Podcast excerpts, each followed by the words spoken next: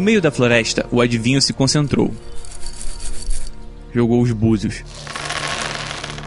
Todos os 16 emborcados, numa sinistra mensagem repetida. Silêncio. Mais uma vez, ele tentou. E novamente nada se ouviu. Desistiu. Pelo menos por enquanto.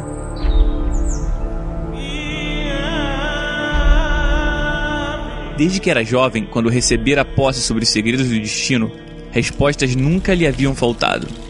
Toda vez que Orumilá acionava seus instrumentos, Ifá sempre respondia. Cada vez que fazia seu jogo lá no Orum, onde moram os imortais, os 16 príncipes do destino se reuniam e contavam a Ifá o que estava acontecendo. Ifá então falava de volta através dos instrumentos de Orumilá, os búzios, o opelê ou a tábua de Ifá. Sabendo qual dos 16 príncipes, mais conhecidos como Odus, eram o dono daquela história, Orumilá podia decidir que sacrifícios e oferendas recomendar, que inimigos temer, que perigos observar. De três dias para cá, entretanto, havia encontrado apenas silêncio. Os Odus continuavam mudos. Não fazia o menor sentido.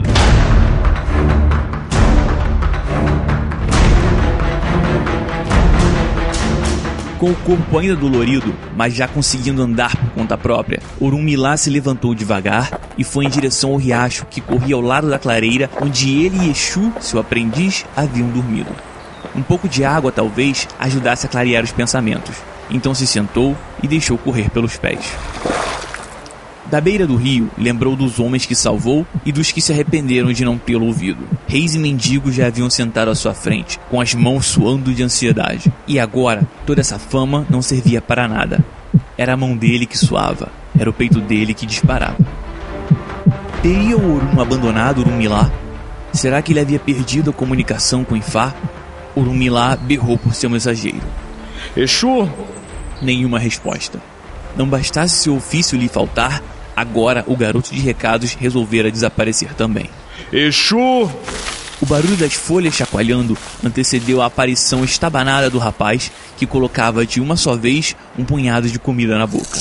Exu, onde você estava? Preciso de você agora mesmo. Estava arrumando o que comer. Respondeu o corpulento rapaz com um ar divertido. Um pouco de comida e seu humor já estava de volta. Pois então segure sua fome. Preciso que você cumpra uma missão para mim. O Babalaô pediu que Exu fosse até o Orum e procurasse por Ifá. Talvez o mestre dos Odus tivesse alguma explicação. E continuou. Na volta, me encontre em Lorin. Pergunte por mim na casa de Odugiá. Talvez os Odus ainda falem com ele. Ao derramar essa última frase, o mestre calou e baixou a cabeça. Exu havia enfim engolido toda aquela farofa. Sorriu e fez o pedido de praxe. E o que eu ganho com isso? Ganha nada. Já te dou demais o que comer. E você acaba de se entupir de farofa. Não se satisfaz nunca o garoto. Por isso que não para de crescer. Orumilá parecia satisfeito de ver seu mensageiro com humor de costume. Satisfaço não. Tenho muita fome. O tempo todo. Ainda mais quando tenho que ir correndo até Orum. Não é nem porque eu sou o único que sabe o caminho até lá. É porque é longe mesmo. Tenho fome por antecedência. Orumilá entendeu a chantagem. Por um motivo que até mesmo ele desconhecia, Exu era o único homem capaz de viajar pelo Aie e pelo Orum sem dificuldade. Além disso, era tão rápido que as diversas tentativas de Orumilá em segui-lo sempre fracassavam. Está bem. Pode pegar das minhas coisas uma cabeça de milho branco. Pega um punhado para você e leve o resto para Oxalá. Espero que ele fique feliz e me ajude a trazer de volta as vozes dos Odus. Encontro você em Loren. Disse isso e sumiu pelo mato. Deuses de Dois Mundos, de PJ Pereira.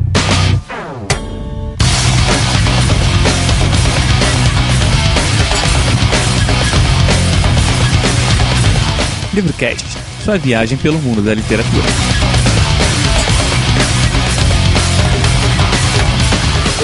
Sejam todos muito bem-vindos ao Livrocast 53. Meu nome é Marcelo Zaniolo e axé. Eu sou Ana Marcela Teonina e tinha um feixe de palha na porta. E eu sou Ana Cariani e esse livro dá fome. Caraca.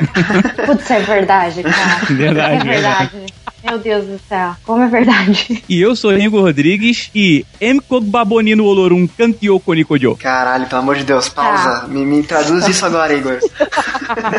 Eu não acredito num deus que não dance. Tá, é, que língua é isso, cara? Que mal pergunte. Yorubá. Nossa, cara. É, eu imaginei que tivesse a ver com livro, mas né, não custa perguntar. Tu podia ter inventado a, a língua. Yorubá também é uma língua? É. Ali da, Meu. cidade, África Central, na Nigéria, tem muita gente que fala. É que no meu prédio tem muito africano. Eu traduzi isso e perguntei pra ver como é que falava mesmo. Cara, imagina o Igor indo de porta em porta perguntando: É assim que se fala? É assim que se fala? Ele, foi- ele enfiou embaixo da porta, né? Quem deu a resposta traduzida. Muito bom, muito bom.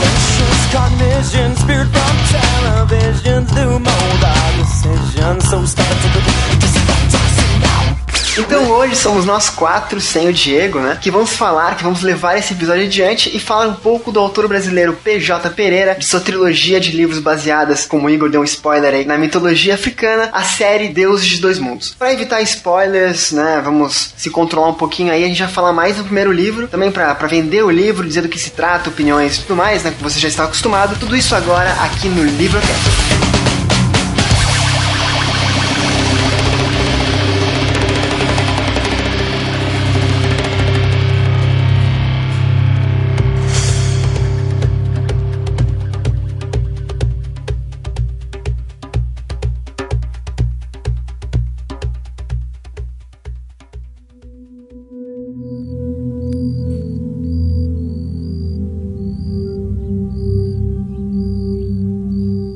Na manhã seguinte, a explicação veio antes mesmo do primeiro gole de água.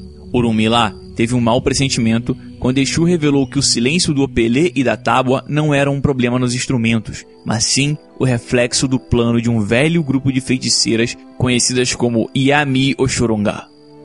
Há tempos, as Yami tentavam impor suas vontades e tomar os poderes dos orixás. Embora fossem muito poderosas, nunca haviam conseguido executar um plano capaz de colocá-las realmente à frente do mundo. Mas, desta vez, pareciam ter conseguido tomar o controle do mundo dos vivos que os Yorubás chamavam de Aie, As Yami sequestraram os Odus. resumiu Exu. Elas esconderam e declararam que a partir de agora as histórias das pessoas do passado e do presente seriam contadas por elas. Orumilá congelou. Os Yorubás acreditavam que tudo na vida se repete. O que aconteceu na vida das pessoas do passado é o mesmo que irá se repetir com as pessoas do presente e com as do futuro. E os donos dessas histórias são os Odus. Com esse poder, as Yami poderiam dar ao mundo o rumo que desejassem. Pelo que se sabia das velhas feiticeiras, isso não seria nada bom para os habitantes do Aie.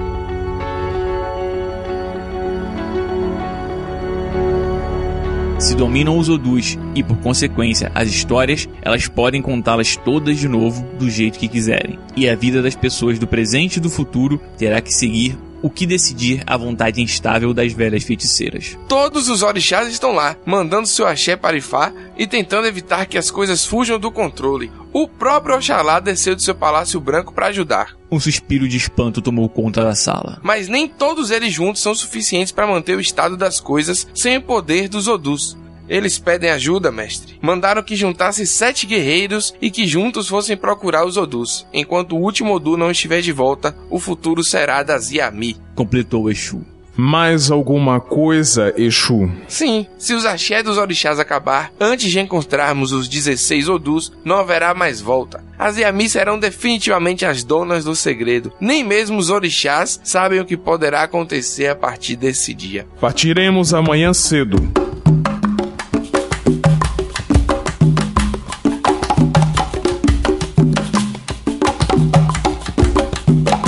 ache oboricha ache elegua. Ache ogun ache ochosi ache obatala baba. Ache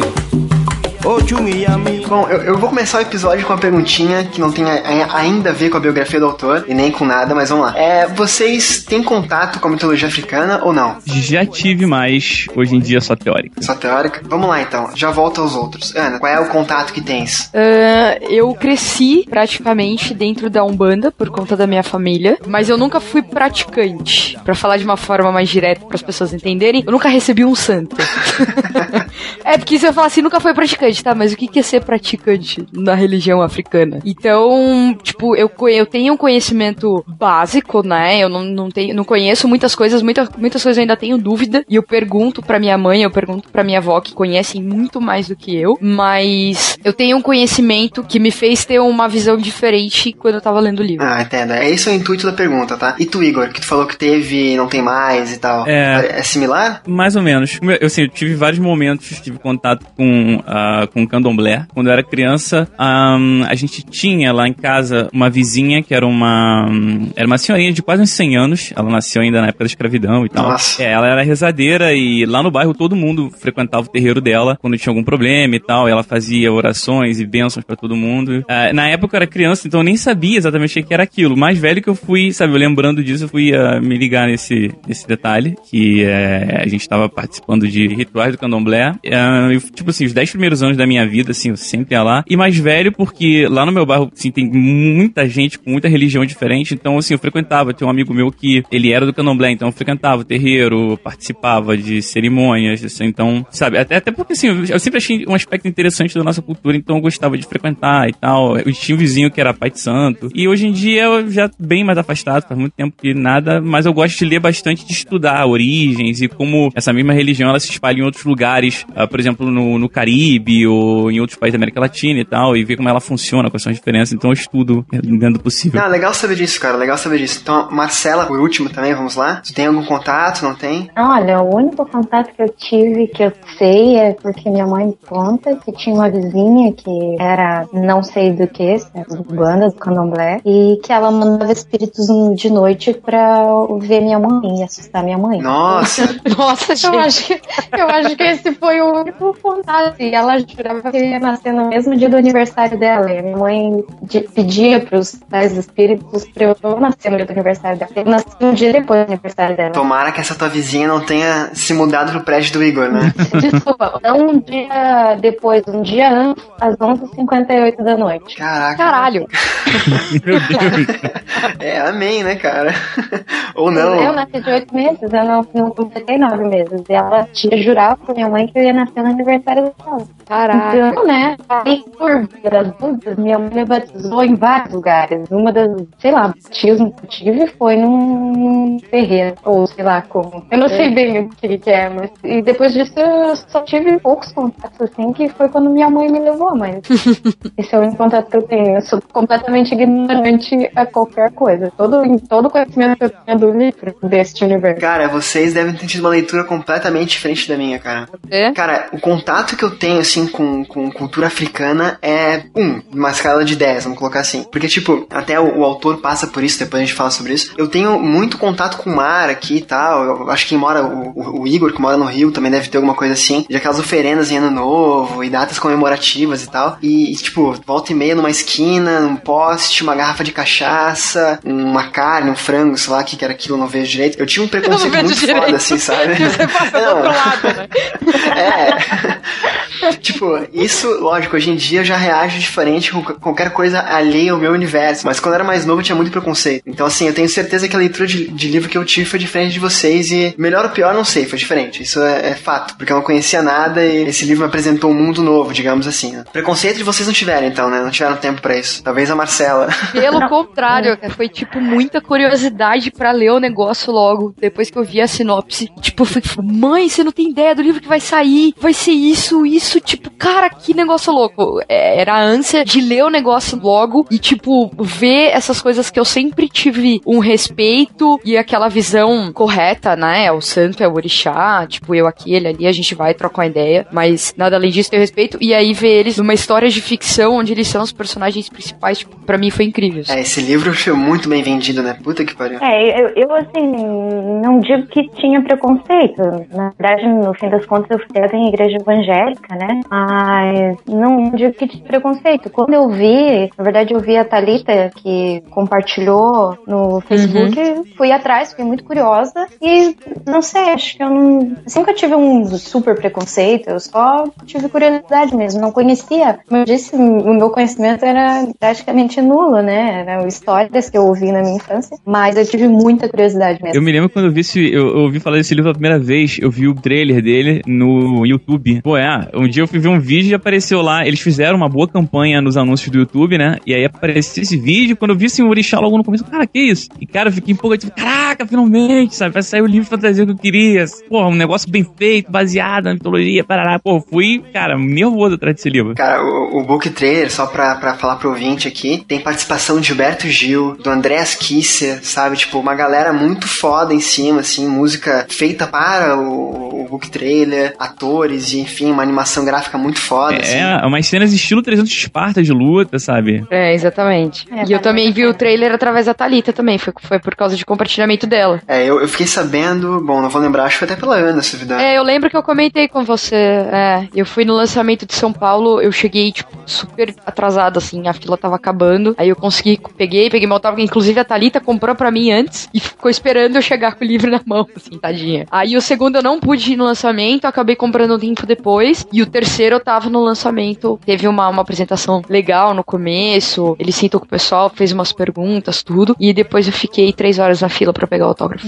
Não, mas, mas então a gente tem aí um, um background nosso já de como é que foi que a gente conheceu o livro, como é que a gente enxerga essa cultura, mas vamos lá só pra gente ir uma coluna cervical aqui no episódio. Eu pretendo, como eu falei em off pra vocês, falar um pouco do autor rapidinho, é apresentar o livro e a forma que esse livro é escrito pro ouvinte, que é uma maluquice, né? Maluquice não, mas é bom de deixar bem claro e tal. E depois a gente vai debulhar pra opinião, ponto forte, fraco, o que achou, o que não achou, enfim. Começando, quem é o autor? PJ Pereira, né? Carioca, assim como o Igor. Eu não sei que dia ele nasceu, não consigo localizar isso, mas enfim, é já um pouco mais velho que a gente, né? Entre seus 30 e 40 anos, não sei se estou errado. Eu acho que ele tem mais de 40. Mais de já. 40? É, Pela mas... cara dele, eu diria que ele tem mais de 40. Se ele ouvir isso e não for, ele vai me xingar. É, desculpa, PJ.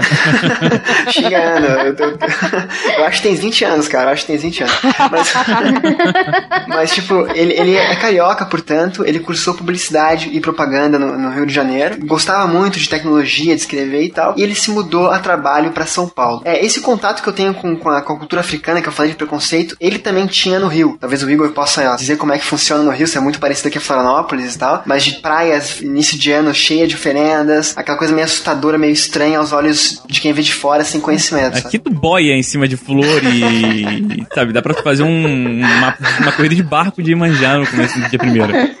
Ai, cara, imaginei. Aqui é bastante, mas não é tanto, cara. Aqui não é tanto. Mas acho que qualquer, qualquer cidade litorânea, assim, né? Não sei. Vocês não têm ideia de como é a praia. Na Praia Grande, onde tem a estátua do Iemanjá. Aí é outro nível. É, deve assustar ainda mais, né? É. Deve assustar ainda mais. Porque tem uma estátua bem grande, bem na beira da praia, assim, no início da areia. E aí a parte de baixo dela, é, ele tem um vão na estrutura, vamos supor assim, que é para as pessoas poderem acender velas. Então, tipo, cara, ter vela acesa ali todos os dias, 24 horas por dia, tem vela acesa. E aí, Você na uma- época, né, do dia de Iemanjá, que as pessoas vão pra praia e aí passam no mar, tudo, aí a quantidade é mais absurda ainda, cara. É muita coisa, é muita coisa. Vocês não têm ideia. É, aqui, é, aqui não, lá, né, eu que agora moro em São Paulo, né? Mas lá em, em Angra dos Reis, lá no Rio, a gente tem a procissão marítima anual de Iemanjá. E, tipo, vem muito barco, mas assim, barco, barco de verdade mesmo. Muito barco, cara. É uma procissão aquática, é, e aí tem um barco no meio carregando uma estátua de, ah, de Iemanjá e sai todo mundo em procissão com os barcos decorados. Cara, muita gente botando oferenda e não sei o que. É sinistro, cara. Essas paradas aqui, né, nessa parte do litoral do Sudeste, é grande pra caramba. Eu, eu voltei a esse assunto porque o autor mesmo, o PJ, ele fala que ele tinha preconceito com, com esse tipo de coisa. Imagina, é, tu não conhece nada da, da, da mitologia, da história, da cultura africana e tal. Aí tu vê oferenda, animal morto, bebida, ouve histórias de pai de santo recebendo santos, e, enfim, sabe? Essa, essa questão tipo de, de médium, sabe? Cara, é, é de assustar um pouco, né? Causar pelo menos estranhamento. E ele tinha muito isso, e quando ele foi a trabalho pra São Paulo, ele, ele ficou amigo de um cara, um, um grande amigo dele, em São Paulo, que era dessa cultura. Ele, ele tinha É contato. o Zeno, né? É isso, Zeno, esse mesmo. E daí ele, duas coisas acontecem. Ou eu tô errado contra tudo que eu penso, ou esse meu amigo é louco. Tipo, ou, ou mentiram pra mim, enfim, sabe? E daí foi em São Paulo, através desse amigo, através da família desse amigo, parece que a mãe desse amigo, alguma coisa assim, era uma, uma figura bem importante dessa cultura em São Paulo. Ele começou a pesquisar, a se enturmar, e até pra combater o preconceito que ele tinha. Então foi aí que ele começou esse, essa cultura de se aproximar com a cultura africana. Ah, depois disso, é, depois de ir pra São Paulo a trabalho, ele também a trabalho se mudou para os Estados Unidos, né, onde ele mora atualmente. Ele ganhou muitos prêmios com publicidade, né? Foram mais de 100 prêmios internacionais, dentre os quais quatro Grand Prix no Festival de Cannes. Eu sou publicitário, acho que a Ana também é, né, Ana? Formada apenas. É,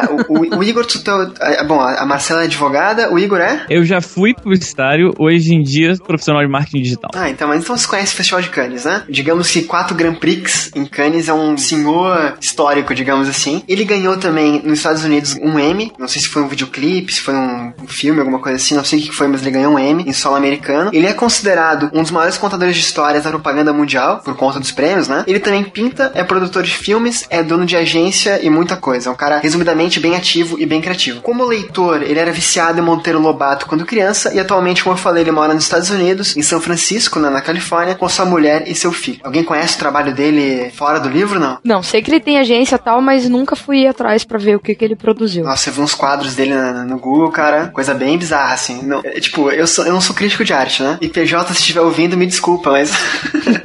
é um- é- são uns traços bem diferentes, assim, sabe? É que pelo que eu li, ele, ele realmente pinta a respeito da cultura africana, não é? Isso, isso, isso. Eu não vi também, então. Eu não sei dizer se só sobre isso, tá? Ah, tá. Mas ele, ele, ele gosta de pintar umas coisas meio diferentes, assim. Mas enfim, só pra dizer que ele tem outros, outros, outras atividades, né? Sobre o livro em si, ah, ele escreveu sobre o tema, então, sobre para combater esse preconceito que ele tinha pela amizade com esse Zeno, que é muito importante na vida dele, amigo dele e tal. Ele escreveu esse livro há 10 anos atrás e não conseguiu publicar, então ele deixou um pouco de molho até voltar a, a tentar editoras, a publicar pra finalmente chegar nas nossas mãos como está o livro agora, né? Disseram na época, 10 anos atrás, que esse era um livro de nicho, então não ia vender, que era só pra quem gostava de cultura africana. Talvez um baita preconceito do editor aí, ou de quem tenha procurado, né? Não duvido. É, é uma fantasia, né? A, a cultura africana ali como, enfim, é, é um cenário pra ele contar uma história de fantasia. Então, mas enfim, isso é a gente mais à frente discute. Eu ouvi o episódio do Igor do antigo The White Robot, né? Agora Drone Saltitante, que ele falava que o livro era muito grande, que parecia muito grande não, mas parecia que não tinha um fim certinho, né? Parece que ele escreveu esse, esse livro que ele escreveu 10 anos atrás, tinha mais ou menos 900 páginas e é o que ele dividiu pra fazer o livro 1 e 2. Entendeu? Então, É, é, não é um livro que termina no primeiro, né? Na verdade, sim, não, é, não são três livros separados, é uma história só que ele dividiu só. É, ele parece, posso estar falando besteira, que ele pegou essa primeira escrita dele, lógico, revisou, mudou alguma coisinha ou outra, mas ele, ele- desses 900 páginas, ele fez o livro 1 e o 2, e depois ele sentou pra escrever o 3. Então, é, já começando aqui com, dando um feedback pro Igor, né, que, eu, que como eu falei, eu ouvi o episódio dele, tá aqui embaixo na postagem depois, talvez essa falta de final seja por isso. Na época que eu gravei, ele, alguém limpou ele no Twitter e ele apareceu lá nos comentários. Ele explicou esse, esse, né, essa questão,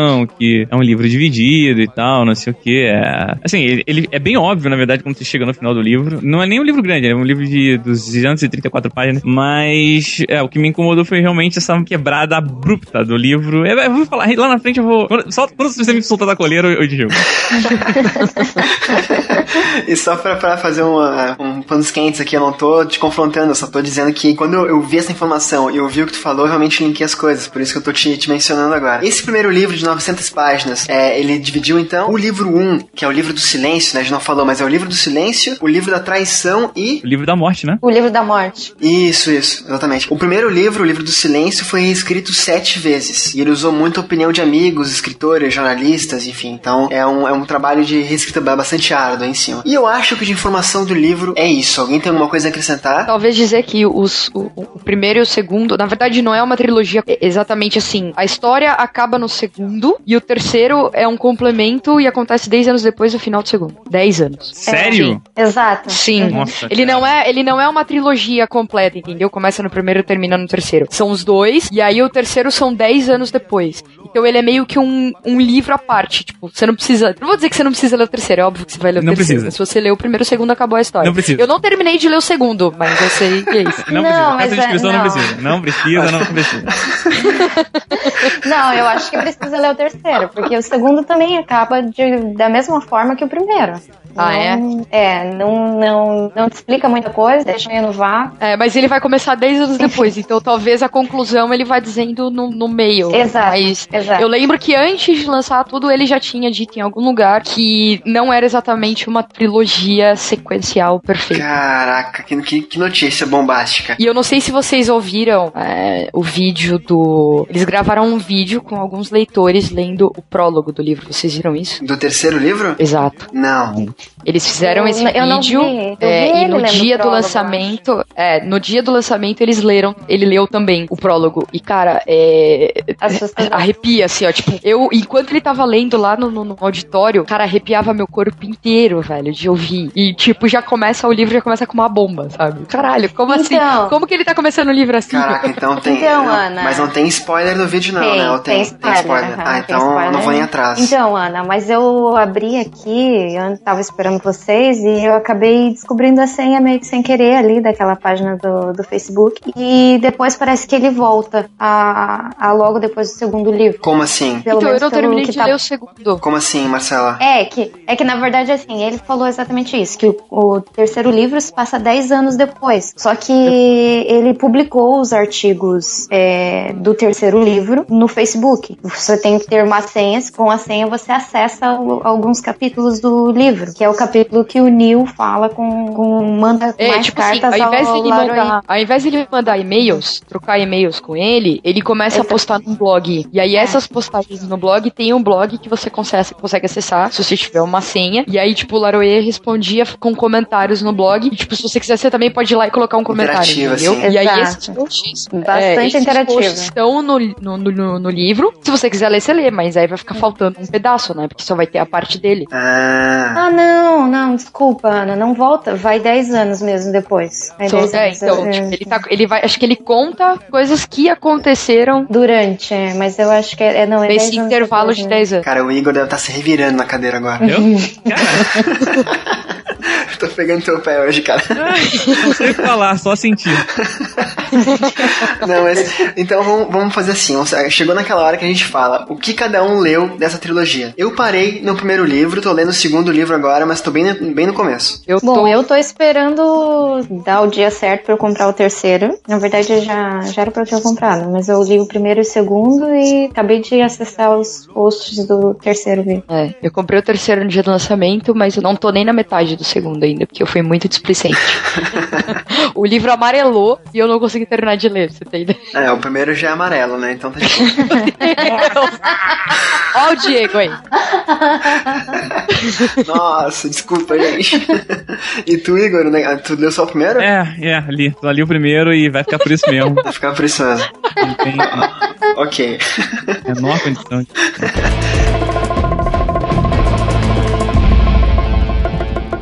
Tá, então eu queria pedir qual de vocês três se sente mais confortável pra dar uma sinopse desse livro. Ah, então, bom. tem esse cara chamado Newton que gosta pra caramba de falar de comida e de si mesmo.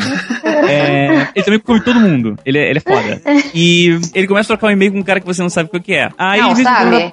Não, no Tá primeiro livro você não sabe. No primeiro livro, É, mas não sabe quem ele é, tu sabe o nome dele só. Ah, é, você tá, sabe o tá, nome dele. tá. E Também ele vai uma trocar coisa assim, quem não tem conhecimento, por exemplo, eu sei quem é Laroyer, porque eu conheço, mas quem não conhece não faz a mínima ideia de quem é. Sim, exatamente. Ah, eu passei, eu, eu descobri com o livro isso. Então, tá vendo? Eu sabia desde o começo, porque eu sei qual é o nome. Tipo, eu sei que chamam ele assim, entendeu? Por isso que eu sei quem é. Mas, por exemplo, no caso de. Vai, no, no, no caso do Marcelo, por exemplo, que nunca teve contato nenhum. Você sabe quem É, é? óbvio que não, né?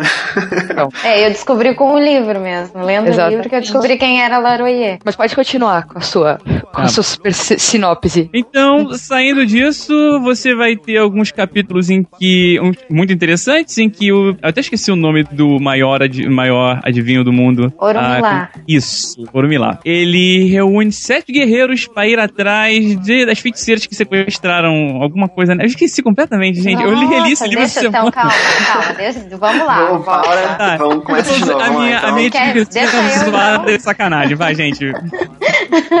Alguém melhor fala aí, porque eu não Tá, gostei do livro, eu vou esplachar. Tá, então tem, existem dois universos. Um, na verdade, Oxalá depois fala pro Newton que, na verdade, existem nove mundos e eles são paralelos. E todo tempo acontece ao mesmo tempo. Simultâneo, é E isso. todo lugar é no mesmo lugar, são só em ondas diferentes. Tipo frequências de rádio, né? Frequências de rádio, exato, são frequências diferentes, então tudo acontece ao mesmo tempo. É, existe o AIE, então existe uma história que vai se passar no Aie, onde os 16 de- é, príncipes dos des- do destino, os Edus, foram sequestrados pelas Yami e Oxorangá. E o Newton Fernandes, O Neil. o Neil, ele é um- uma pessoa, um publicitário, não, um jornalista, é, vivendo em São Paulo, tranquilamente, comendo pessoas e Comendo.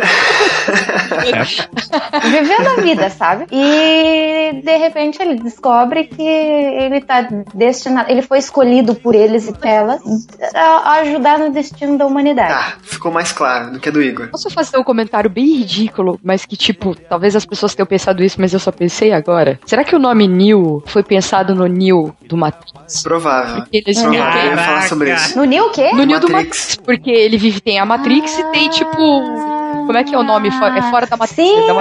Eu ia falar isso mais abaixo na pauta. Claro, por causa da conexão, da conexão da- do fio de prata, né? Isso, isso. Cara, eu nunca, eu nunca tinha pensado nisso, velho. Eu pensei nisso agora que ela falou, né? Eu, tipo, tava falando das linhas de ra frequências de rádios. Eu falei, caralho, velho. Mas New, New, Matrix? Não, mas eu, eu pensei nisso também. Não sei se é verdade. Depois a gente pode descobrir se o autor entrar em contato com a gente e tal. Fica a pergunta no ar. Mas é o seguinte, então. Vamos deixar mais didático ainda. O livro, ele alterna dois momentos. Entre aspas, o passado. Entre aspas, o presente. A, gente, a Marcela falou agora que tudo acontece ao mesmo tempo. É, até o Oxalá acaba dizendo pra ele que o passado deles, é, o futuro deles será o nosso passado. Isso, isso, isso mesmo. Então, assim, tipo, tu tem metade do livro é, no mundo, no universo de deuses, completamente fantasia, completamente mitologia, completamente tudo possível, des- deuses e homens coexistindo. E tu tem uma outra. Aí, aí nesse, nesse cenário existem heróis, existem vários personagens, que depois a gente fala, se for o caso, não tem problema. Esse é uma parte do livro. Na outra parte do livro que se intercalam, existe o Newton, que é um jornalista num mundo aparentemente real, cotidiano. Ele trabalha num grande jornal, é demitido e tal. Ele, ele tá passando por uma pesquisa, uma investigação, digamos assim, sobre uma grande empresa de, de, de iogurte e tal, que tem um problema lá, ele tá investigando sobre. E ele, de algum modo, entrou em contato com essa cultura africana e começa a escrever cartas, e-mails para uma pessoa que é esse Laroye, que eu não sei quem é, mas que, enfim, quem conhece a cultura sabe quem é, eu tô curioso agora, mas não pesquisarei sobre. E ele fica faz... contando para esse cara, através de cartas, de e-mail, enfim, eh, o que tá acontecendo com a vida dele, como que ele conheceu essas divindades, e, enfim, como é que tá sendo a experiência pra ele. Então tem um, um lado completamente é, maluco, fantasia, tipo, eu, eu gostei muito mais dessa parte, né? Fica registrado aqui já. E um outro lado mais burocrático, mais chato, mais devagar, assim. É meio di- é difícil falar isso sem ler, porque, enfim, acho que deu, ficou bem claro, acho, né? Acho que é difícil explicar mesmo, Marcelo.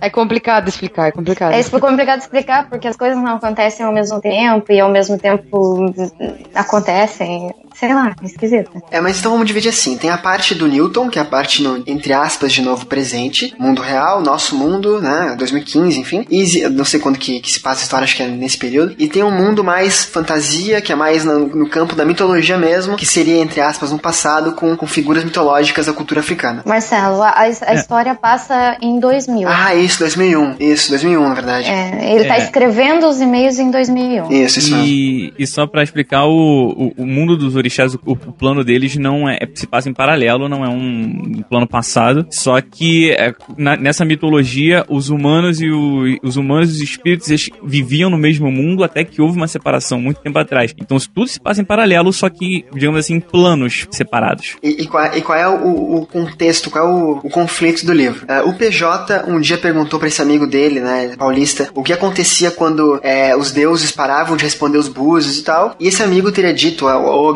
da, da, da cultura africana disse que não, eles sempre respondem. E aí o PJ perguntou, mas e se não responderem? Não, eles sempre respondem. Mas se não responderem? Não, eles tipo, ficou nesse papo, sabe? Aí ele pensou um dia, ué, vou escrever um livro sobre essa cultura em que os deuses não conseguem mais falar com os homens, através de búzios, através daquelas tábuas, através, enfim, dos, dos instrumentos que os é, adivinhos conseguem usar para entrar em contato com os deuses. Então esse livro fala do seguinte: os deuses não conseguem mais falar com os homens, e os homens não conseguem mais buscar é, o conhecimento ou dicas dos deuses. É isso, né? Eu acho que foi muito bem explicado agora.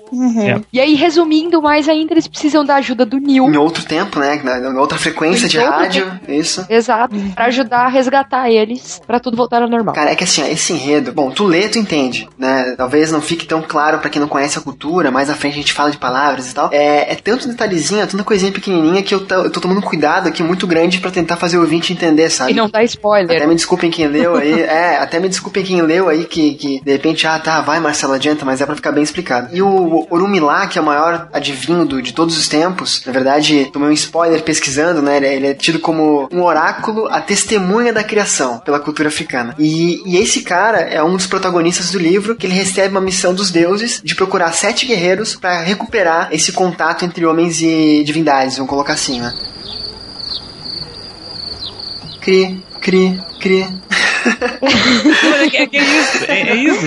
Eu tô, Faz eu tô processando. Mas tá, vamos lá, voltando aqui, recuperando o fôlego, tá? Eu acho que a gente não. O pessoal tá seguindo a gente até aqui. Temos o Orumilá, que é o, esse oráculo, esse evidente, esse, esse adivinho que tem a missão de achar os sete guerreiros. E nós temos nomes muito comuns, que mesmo eu que não conhecia nada, conhecia, eu já tinha ouvido falar desses nomes. Oxum, é- ela é filha de, de Emanjá na história real, né? Então, isso é uma parada que eu sou meio perdida. Porque, e como é que eu vou tentar explicar isso, cara? Tá, sim, Tipo, voltando tem uns que tem vários, sabe? Meio que. É meio confuso. Tipo, eu Ah, não é vou que saber te assim- dizer, eu não sei te responder. Diga aí. E o Urumilá, ele foi casado com uma Yami e daí nasceu a Oxum. Que pra mim, Oxum, toda vez que eu ouvia isso, pra mim era um nome masculino, mas ok. Eu também achava que fosse, mas. Então, essa Yami seria Iemanjá? É porque assim, eu não sei quem é Iemanjá na cultura, assim, não encaixei Iemanjá ainda. Se vocês pudessem me. Só, só pra eu entender. Como se assim? Como assim? Explica de novo a sua, a sua dúvida. Iemanjá é um orixá?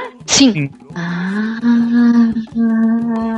Na minha cabeça agora, lá no fundo, assim, ó, lá no fundo, no ouvido esquerdo, tem um alarme tocando. Pé, pé, pé. Tomara que não seja um spoiler isso, cara. Não, não, não. Não, essa minha, não, essa eu nem- resposta é em relação à mitologia, à mitologia, tipo, ao real. Verdade. Só pra eu entender, só pra entender. Sim, e assim, como ela é, tipo assim, que é o que a gente tava falando, que o pessoal faz as coisas na praia, tudo porque ela é do mar e Oxum é da cachoeira. Então as duas são ligadas à água, só que uma é de mar e outra de cachoeira, entendeu? Ah, tá. Rios e tal, né? A, a Oxum é a deusa da beleza, do amor, da fertilidade e tal também. Acho que a gente pode E colocar dos assim. peitinhos, eu acho. Dos peitinhos. o livro, né? É dos peitinhos. Eu não sei se na mitologia real também, mas no livro a Oxum é filha desse adivinho Orumilá. Tem o Exu, que pra mim era uma coisa muito negativa. Totalmente pra mim também. Sempre achei que era negativo. Lendo o livro que eu tive outra ideia. Não, é. Não, não, não é. É só o senhor da encruzilhada. É, então, exatamente, o mensageiro, né? Entendo. Responsável pela comunicação entre homens e divindades e tal. Tem o Ogum também, que é outro nome famosíssimo, que eu já sabia que era um deus guerreiro, né? Do, do ferro, dos metais e tal. Que é São Jorge. Sério? Os mais conhecem como São Jorge, sim. Ah, não sabia, não Ah, sabia. é? É, a maioria deles tem a nomenclatura, né? É que os católicos não gostam de fazer essa conexão. Mas a maioria deles tem uma nomenclatura na, na religião africana e outra nomenclatura, mas a imagem é a mesma. Então, tipo, Oxalá é Jesus Cristo, é, é Ogum, é, é São Jorge. Eu não vou lembrar outros agora, mas, tipo, posso mandar uma mensagem pra minha mãe e ela me responder todos. Põe tamanho na chamada aí.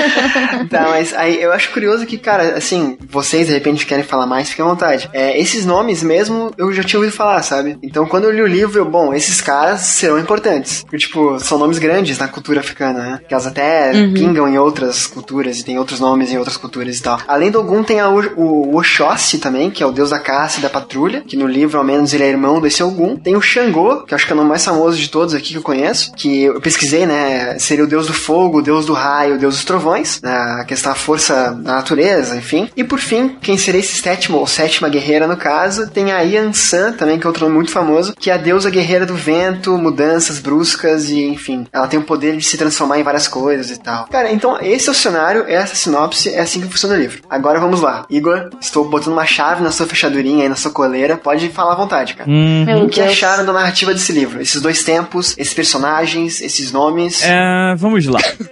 vou, vou julgar apenas, sempre lembrando que estou julgando apenas o primeiro livro, o livro do silêncio, que é um livro que deveria permanecer em silêncio. O negócio é o seguinte, cara, eu achei me- 50% desse livro altamente dispensável. Toda a narrativa do Neil eu detestei por vários motivos. Primeiro, pelo personagem. É um personagem muito insuportável. Sabe quando tu tá numa roda de amigos? Sabe, é? tá todo mundo conversando, sabe, uma festa, a conversa tá rolando. Aí chega aquele cara que não deixa ninguém falar, que só sabe, que sai fazendo um monte de piada sem graça. Sempre tem uma história melhor melhor que já de todo mundo, relacionado a tudo. E aquele cara, quando tá chegando, a turma já olha e fala, putz, cara, chegou esse maluco. É, é o Neil. Ele é esse cara. Cara, ele se ama, ele ama a própria voz, ele adora falar, sabe, o quanto ele é sinistro, inteligente, é, astuto, perspicaz, comedor. Machista pra caralho, cara. Sim. Até se você não ligar pra isso, você vai se incomodar nesse livro. Ele só. Cara, tem um monte de pedaços de carne, tem peitos e bundas andando na frente dele. E ele vai comer todo mundo, sabe? Eu vou, ele, ele fala de mulher e comida da mesma maneira. Sem sacanagem. Você tem a impressão que ele. A- As mulheres concordam? Não, é verdade. É, na verdade, até. Não, ele é assim o- mesmo. É, até o autor mesmo falou que, que os dois primeiros livros são mais machistas e o terceiro livro já seria uma, um pedido de desculpa, talvez. Uma retratação, É. né? É, é, isso porque ele falou que aliviou, hein? Que no final do livro tem lá o. Que a, a colega dele falou, pô, cara, esse cara tá insuportável. Ele pegou e reescreveu pro cara ficar melhor. E olha só no que que deu, né? Imagina o, o New original. Ahn, então você tem que aturar. é sério.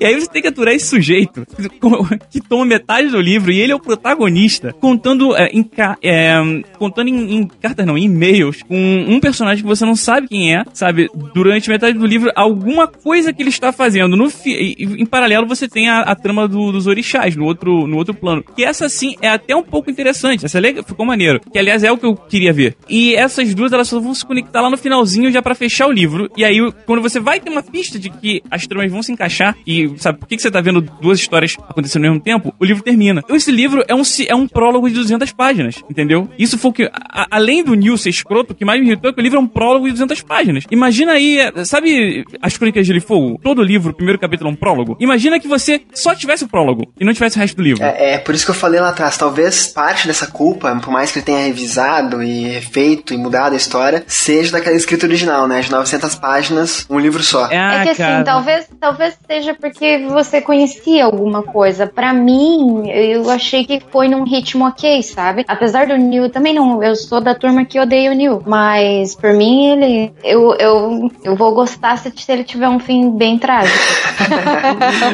Virar mas, oferenda, né? é, se ele virar oferenda, gente, eu vou adorar.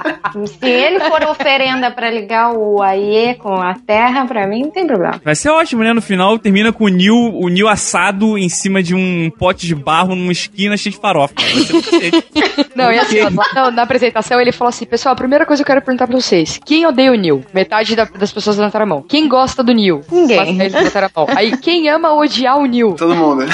Aí, tipo, quem não ama nem odeia? Aí, tipo, vários levantaram a mão. Eu, eu não sei, a, a Marcela falou ali atrás que, ah, porque não conhecia muito a cultura e tal, talvez o livro não tenha ficado tão com cara de prólogo pra ela. Pra mim também, tá? Eu, eu concordo que tenha. Eu concordo em parte com o Igor e em parte com ela. É que assim, tem uma- algumas coisas que, né, não dá muito pra entender. Tem coisas que a, a trama parece que não, não me pegou em, em alguns pontos. E eu até reli justamente pra isso, pra ver, tá, mas por que que uma pessoa que a princípio lendo o livro, ele nunca foi ligado a isso e nem nada, e por que que uma pessoa ia aceitar fazer todo um trabalho, sei lá, fazer o banho de sal grosso, deitar, tomar um comprimido e ficar na cama e, e receber o espírito e falar, ok, tô indo, bora. É, isso, isso eu levei como descrença, assim, tipo, ah, beleza, ele fez isso e beleza, tudo bem. É, então, assim, Sabe? tem coisas que o primeiro livro, assim, me passou meio. hum, Vou engolir esse sapo, mas não entendi. E. Mas entendi depois, relendo, até ele fala que, ah, depois que ele foi sequestrado lá, ele ficou com aquilo na cabeça tal. Mas eu até achei fraco, assim. Se, tipo, se isso acontecesse comigo, eu ia cagar pra informação, assim.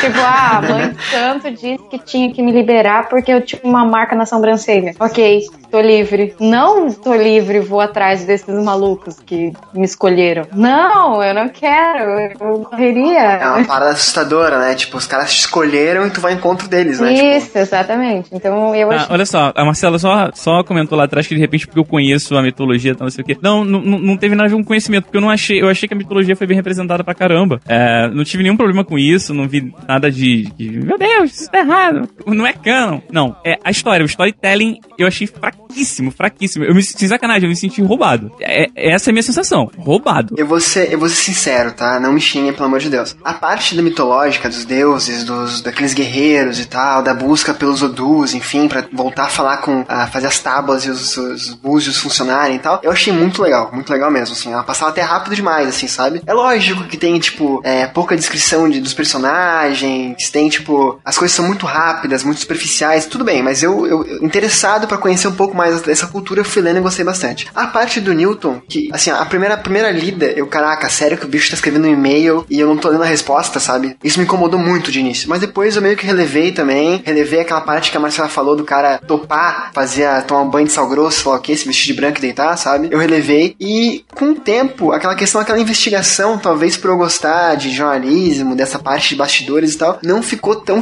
chata. Ela ficou, lógico, é, lógico pior que a parte fantástica e tal, mas eu acabei comprando a narrativa, sabe? Não me incomodou, assim, eu tava, é lógico, é, demorava um pouco mais pra passar as páginas, mas eu lia de boa e, e segui lendo, assim. E no final, assim, cara, como um todo, o livro me, sei lá, me motivou a ler o segundo, sabe? Eu queria continuar lendo essa história, conhecendo um pouco mais os personagens, ver aonde tudo isso ia É, dar. o meu problema foi, na verdade, com o segundo, assim. Eu fui displicente, porque eu pus ele do lado da minha cama e, tipo, quando eu ia ler, eu preferia ler no meu Kindle ou outro livro, porque eu não ia precisar levantar pra pagar a luz, sabe? Então, tipo, como eu só como eu tenho ele versão física, não tenho ele versão digital, eu acabava, não, eu vou ler no Kindle, porque o Kindle tem luz, aí eu, eu só desligo ele e guardo. Esse eu leio amanhã. E, tipo, esse amanhã foi passando, cara, e passaram meses. Eu nem sei quando foi que eu comprei o livro, nem lembro Mas, mais. tipo, isso foi, tipo, tu começando a ler o livro e parando, né? E já, já tinha começado de ler a É, história. eu já tinha começado, eu já tinha começado já. É errado falar que a história não te ganhou, assim, ou foi só por preguiça mesmo? Eu acho que as duas coisas. Não que a história não me ganhou. Tipo, óbvio que eu quero saber aonde vai chegar e como vai acabar isso, entendeu? Mas talvez tenha chegado num ponto que meio que. Ai, tipo, é o que é, o Neil tá comendo comida e comendo mulher. E eles não avançam tanto. Ou o que tá acontecendo com os orixás não está tão interessante, sabe? Tipo, é legal. Ah, tá legal. Mas não tá empolgante. Eu posso dizer que, que tava mais ou menos assim. E aí, com a saída do terceiro livro, eu falei, não, cara, tipo, eu li o, o prólogo. É isso que eu falei pro Igor. Tipo, lê o prólogo do terceiro, que quem sabe você se empolga. Porque com o prólogo do terceiro, eu falei, caralho, eu preciso terminar de ler o segundo pelo terceiro. Se liga, se liga. Olha, olha, Viu? É, é, é esse negócio que eu não consigo abstrair. Tô me falando pra ler o, pró- o prólogo do terceiro livro pra eu me empolgar Pra fazer você ler os- continuar a história. Não, Porque não eu não, é o eu li correto, o primeiro e não, óbvio. não, não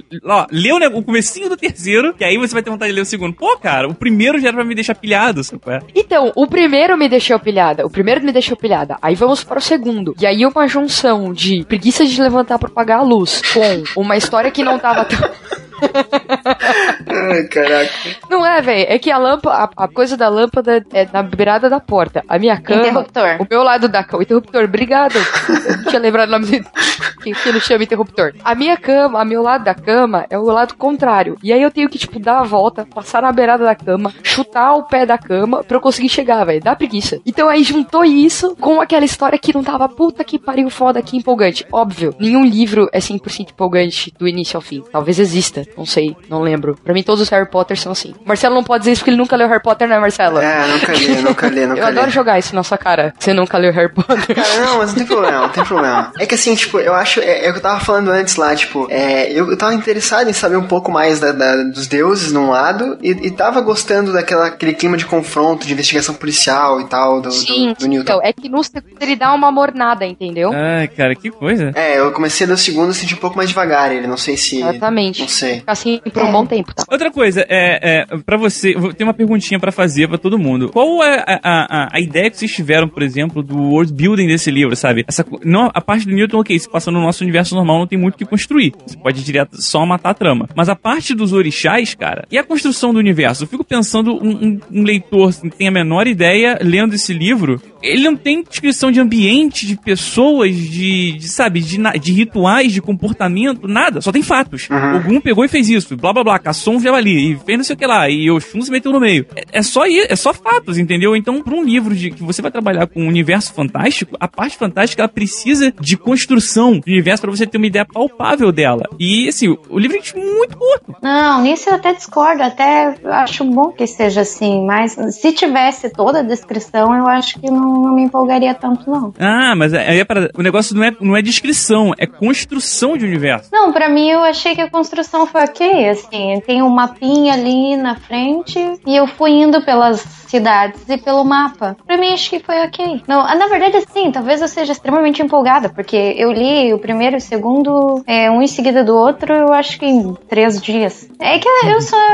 É, então, tem muitos livros que eu leio assim. Uma sentada eu pego e leio, que eu acho legal terminar o livro logo. Então, eu acho que pra mim, é tipo assim, a construção dos personagens é meio que eu uso aquela bagagem que eu tenho de, de imagens que eu vejo, né, de ilustrações, é, de coisas que eu fui vendo a minha vida inteira, que eu fui pegando essa bagagem, e aí cada vez que tem a descrição de personagem, eu junto tudo aquilo que eu vi a minha vida inteira e, e monto ele, sabe? Então, é, para mim, todos eles são negros e todos eles usam as roupas que eu sempre vi eles usando em, em ilustrações e imagens. Então, eu, eu vou dar um, um ponto pro Igor agora, porque assim, eu comecei lendo o livro, tá? A descrição pra mim, ela começa, ela ela é tão rápida e tão rasa, que no início do livro eu tava lendo Ogum, Exu, Oxóssi, Xangô e tal. Xangô não tinha ainda, mas enfim, os, os do início ali, como se fossem personagens brancos. Eita. Sério? Pra- Não. Sabe? Sério. Aí, aí não, sim, sim, no início, eu juro. Ou eu pulei alguma. Mas no início do livro, peraí. Eu tava imaginando eles, não, peraí. Eu tô lendo um cara agora aqui, que é uma cultura africana. Provavelmente isso aqui se passa num contexto ah, na África mesmo, não sei, não, não diz, não, não é a nossa realidade, é uma realidade alternativa, digamos assim, né? E aí depois que eu, pensei, que eu percebi, cara, realmente, assim, ó, ou é falha de narrativa, ou eu pulei uma palavra ali no meio que era chave, ou realmente, sabe? Mas depois não me fez falta, sabe? Depois que eu, me- que eu me toquei, não, realmente, eles são negros e tal, e tal, e tal, eu segui adiante como devia ser, sabe? Eu não sei se me fiz entender, mas essa falha. Ao mesmo tempo que eu disse isso, eh, eu acabei comprando essa parte dos deuses, a parte fantasia, vamos colocar assim, do livro, eu acabei comprando como uma, uma lenda, uma mitologia. Tu vai,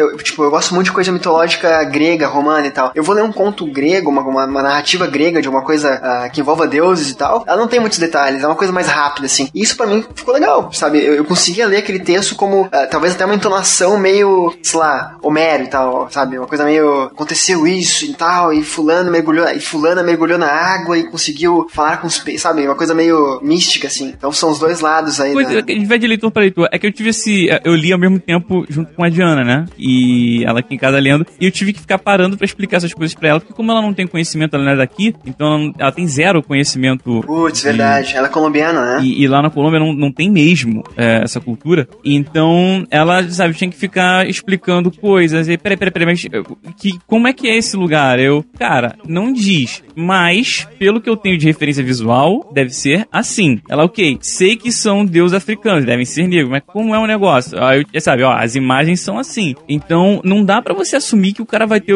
sabe, algum tipo de informação. Óbvio que aqui no Brasil a gente vai ter algum tipo de informação, pelo menos visual, a gente vai ter uma referência de um Mas, é, é, é, sabe, isso foi muito mal composto. Não, isso mas não é que- de descrições complexas. Pode ser no diálogo, pode ser na maneira que você descreve ações. Ah, os personagens, eles também falam de maneira muito parecida, são super bidimensionais, todos falam iguais. Então, você, é, se você tirar o fulano disse, você não sabe quem tá falando. Só um, agora só, antes que a, que a Tonilha continue, a, a questão talvez de- dessa personagens bidimensionais, eu posso estar querendo defender o autor aqui, tá? Mas eu tô dando, expondo o que eu pensei. Essa questão de ser um conto mitológico, sabe? Um narrador contando como aconteceu, por exemplo, sabe? Que eu falei antes ali de ser, por exemplo, Homero, um Homero africano contando os mitos africanos. Pra mim, por mais que o cara tente transvestir as vozes e tal, é uma pessoa contando aquele mito, sabe? Então, pra mim, essa questão, eu, eu, eu entendi eles sendo bidimensionais, sendo muito parecidos, frases parecidas. Ah, por exemplo, tem um cara que é, o, que é o grande mestre, o sábio e tal dos, dos, dos personagens, que é o Urumilá. Eu não vejo muita diferença no palavreado dele, por exemplo, com algum que é um guerreiro, sabe? Isso eu acho que vocês também devem ver assim. Mas também não fez diferença porque eu, eu tava pensando no, no cara que tá me contando a história, não dos personagens, É, sabe? talvez seja isso também.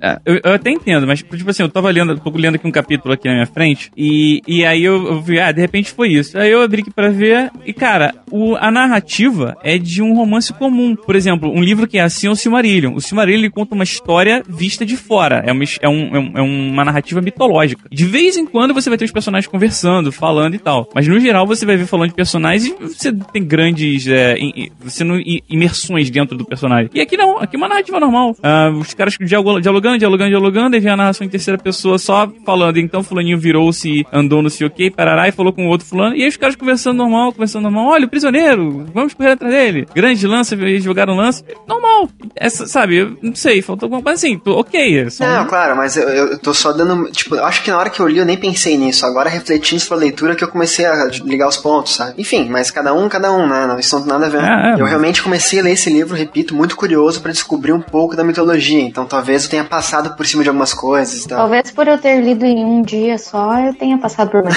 É provável.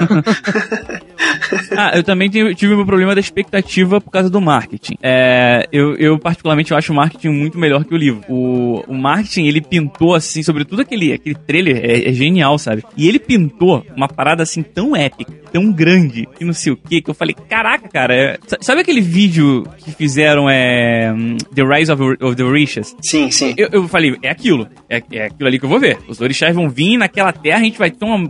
Caraca, vai ser do cacete, não sei o que lá. Aí, e-mail. E aí, blá blá blá blá blá. Eu estava andando na redação do jornal.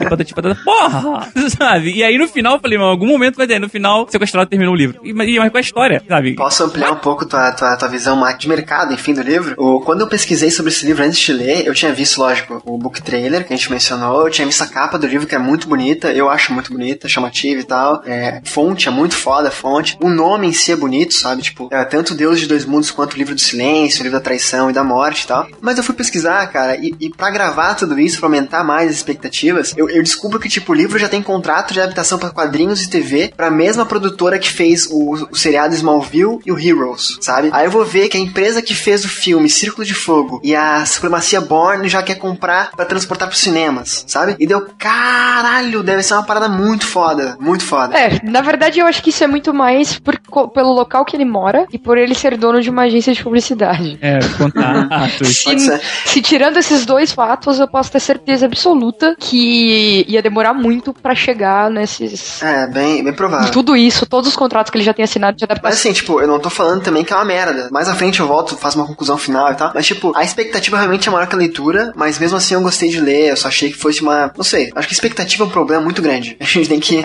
É uma merda. É uma merda, a expectativa é uma merda. Ah, o Igor, tu comentou que a tua, tua esposa, tua, tua namorada, enfim, ela não conhecia a mitologia da, da africana, nada rel- relativo a esse livro, correto? Nada, nada, nada, nada. Ela vê um ritual, ela fica. Nossa, que coisa incrível. Como é que foi pra ela? Aí eu estendo vocês também, Igor, Ana e Marcela, o vocabulário do livro. Ela achou assim, nas primeiras 50 páginas ela falou, achou dificílimo. E depois ela falou, aí tinha aquele glossário lá no final pra dar uma ajuda. E depois ela simplesmente saiu assimilando, sabe? Ah, isso aqui é, é alguma coisa, é algum deus, sabe? Ela, o que ela conseguiu, ok, isso não são nomes de pessoas. Isso aqui deve significar alguma coisa. E ela inventou uma interpretação e foi. Porque ela falou, cara, se eu for ficar, tem que parar pra ir no Google toda hora pra poder ver, eu não vou, não vou conseguir terminar de ler. E saiu aloprando e passou por cima de tudo. É, eu fui pra essa assimilação também. Não, eu não pesquisei nada, só fui lendo. Então vai. É, pra mim, tranquilo. Muita, muita palavra eu já conhecia, principalmente questão de, de, de pronúncia, porque se- principalmente se vocês nunca tiveram um contato, não sabe exatamente, tipo, tá escrito lá, você pronuncia do jeito que você acha que, que é, né? É, eu, É. então, eu eu tô evitando falar esses nomes, na verdade, porque eu tenho uma pronúncia pessoal aqui, particular, que eu criei. Nossa. Eu fui lenta. Então eu tô evitando. Não sei se vocês perceberam. É, então, isso pra só mim- essa- que vocês já falaram aquela É, palavra. É, então não, pra né? mim é super tranquila, porque eu tô super acostumada com os nomes, né? Então, super de boa. É, o- o- os, assim, os nomes pra mim também foi facinho, sabe? Inclusive eu sabia a pronúncia, o significado, só que o, pra quem tava do lado foi o maior problema, sabe qual é? Inclusive teve uma parada lá, não me lembro o que que era agora, mas na época a gente eu morri de rir, que era hum, um, um nome de alguma, de alguma coisa, um verbo, sei lá, sabe? E aí ela achava que era um personagem. Caraca. não, não, cara, isso aqui é tal. Ela, ah, acho que isso tem no podcast que ela tava falando isso. Ah, tá, você que era um cara. Tá bom, aqui embaixo tem o link, vocês vão ouvir depois. E assim, eu, eu li muito pouco tempo atrás Laranja Mecânica. E perto de Laranja Mecânica, isso aqui não é nada, né? Laranja Mecânica é um livro feito inteiramente em cima de novo vocabulário. Nesse livro aqui, nessa trilogia, posso, acho que colocar assim, aonde tinha nome que eu não sabia, se tinha letra maiúscula, pra mim era uma pessoa ou um deus, e se tinha letra minúscula, era uma ferramenta. Tipo uma arma, sabe? Então, acaba... mas realmente, eu, eu tive uma dificuldade no início, assim, depois fui assimilando e tal. Mas eu acho que, por um lado, pode ser um, um entrave pra leitura, uma, uma barreira, um bloqueio e tal. Por outro lado, é uma forma de introduzir o leitor ao mundo, né? De, de nomes e da cultura e tal. Enfim, eu acho que não tinha como escrever um livro desse, desse tema sem usar algumas palavras da cultura africana, sabe? Não, isso é normal, isso é normal esse tipo de literatura. É, acontece bastante. Inclusive tem até piores, porque nesse aí você tem referência, você pode buscar. Tem. tem- não, assim, falando sério, não é crítica ao livro, não. É, tem livro que o cara resolve inventar tudo. E aí ele sai jogando termos e, sabe, nome de objeto, que tu não sabe. Ele tá falando do sapato ou das espada. Porque o negócio tem um nome diferente, na língua aquele maluco que ele criou, e tu não tem de onde buscar a referência. E nesse livro você tem, então não é nada demais. Não, mas é bom, é bom falar sobre isso pra, pra ficar bem bem elucidado, eu acho. Tem, tem um ponto inicial ali que realmente me incomodou no primeiro livro. Pra quem ele escreveu e pra onde ele escreveu a primeira, o primeiro e-mail? Ele, tipo assim, direcionou o espaço aos alienígenas, né? É verdade, essa foi a maior questão que eu tive no livro e eu, cara, não descobri. Eu relevei, assim. Então, eu não sei se se vai responder isso. Porque a única coisa que eu sei é que ele começa a escrever no blog, porque ele não tem mais o contato pelo e-mail. Não, E ok, por isso- mas antes, como que ele conseguiu esse contato Então, por e-mail? como? Ele Não sei, velho. Tá, peraí, peraí, peraí. não? Esse blog, Ana, é na, na- no segundo livro, terceiro livro, No né? terceiro, no Tá, terceiro. Terceiro É livro. porque assim, pra, pra ficar bem, bem claro, o cara ele escreve um e-mail tipo, ah, é, não sei o que fazer, não sei o que aconteceu, mas entrei em contato com tal e tal e tal deus africano, isso lá, ok, minha vida virou de cabeça pra baixo, precisava desabafar, blá blá blá. Começa assim o livro, nesse, nessa pegada, de apavor, assim. E aí daí pra frente ele começa a trocar e-mails com alguém que tenha respondido essa primeira postagem dele. E tipo, aonde foi isso? Foi no Orkut? Foi em Asgard? No Orkut. Foi tipo, sabe? Exato, exato. Pra Exatamente. espaço, ele saiu publicando nas portas das casas. Foi em Hogwarts. É, não sei. Inclusive, esses capítulos eles têm uma falha narrativa é, terrível. Que, por exemplo, como a gente não tem a resposta do cara com quem ele tá falando, mas a gente sabe que o cara tá falando com ele, inclusive porque no nome do capítulo é como se fosse o, o campo de assunto do e-mail, que tem lá, resposta, resposta, resposta, resposta. Então tu sabe que tá, se tá rolando uma trocação aí. É, trocação é ótimo. É, gíria de MMA. tá rolando uma troca aí de- de Um, um ground and pound. é, exatamente. Tá rolando uma troca de, de e-mails. E, que, e pra te dar uma pista de o que, que ele tá falando de determinado assunto, o, o- vários e-mails começam com um parágrafo assim: Caro La- Hilaria, é, como você disse.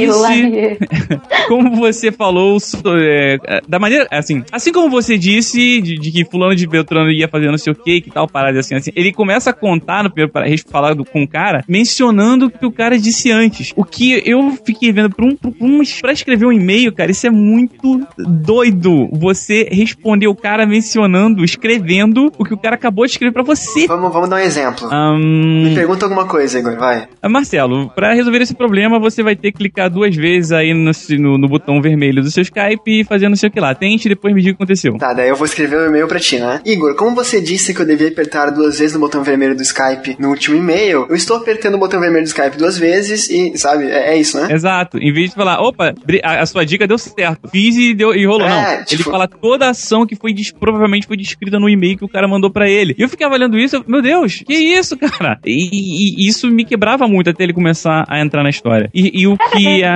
É, eu não achei, eu até relendo aqui, eu não achei assim, eu achei que ficou aqui. É que talvez eu, eu tenho bastante esse costume, porque eu respondo e-mails assim, tá? Você. Cara, tu é advogada, É, ponto. Exato. É, tipo assim, é, eu preciso que, é, é, construir o que a pessoa falou pra que ela pra ter certeza que ela realmente falou aquilo. Então, pra mim, ficou muito ok, assim. A única explicação que eu encontro pra, pra um diálogo desse é, por exemplo, e eu não descarto pelo fato do Newton ser um jornalista, ele ter muitos e-mails e trocar e-mails com muitas pessoas e não saber do que tá falando e sempre ficar repetindo, tipo, fazendo link com a conversa anterior pra ficar claro do que ele tá falando, sabe? Ou pra ele, ou pro, pra, pra quem ele tá mandando e-mail e tal. Mas mesmo assim eu achei uma. Mas enfim, cara, assim, é como eu falei, depois que tu passa por cima de algumas coisas, assim, de narrativa, pra, pra mim foi, assim, não- tanto que, repito, tô lendo o segundo livro e pretendo chegar até o final, talvez do segundo, pelo menos, não sei se o terceiro. Ah, eu vou te falar, de todos esses problemas que eu mencionei até agora, nenhum deles foi tão grande de narrativa. const- Não, assim, foram grandes pra caçar. A verdade foi, me incomodou muito. Mas o, o, o arrematador mesmo foi o livro não ter começado no final, sabe? Terminou e. Ué, e a história? Qual é? Sabe?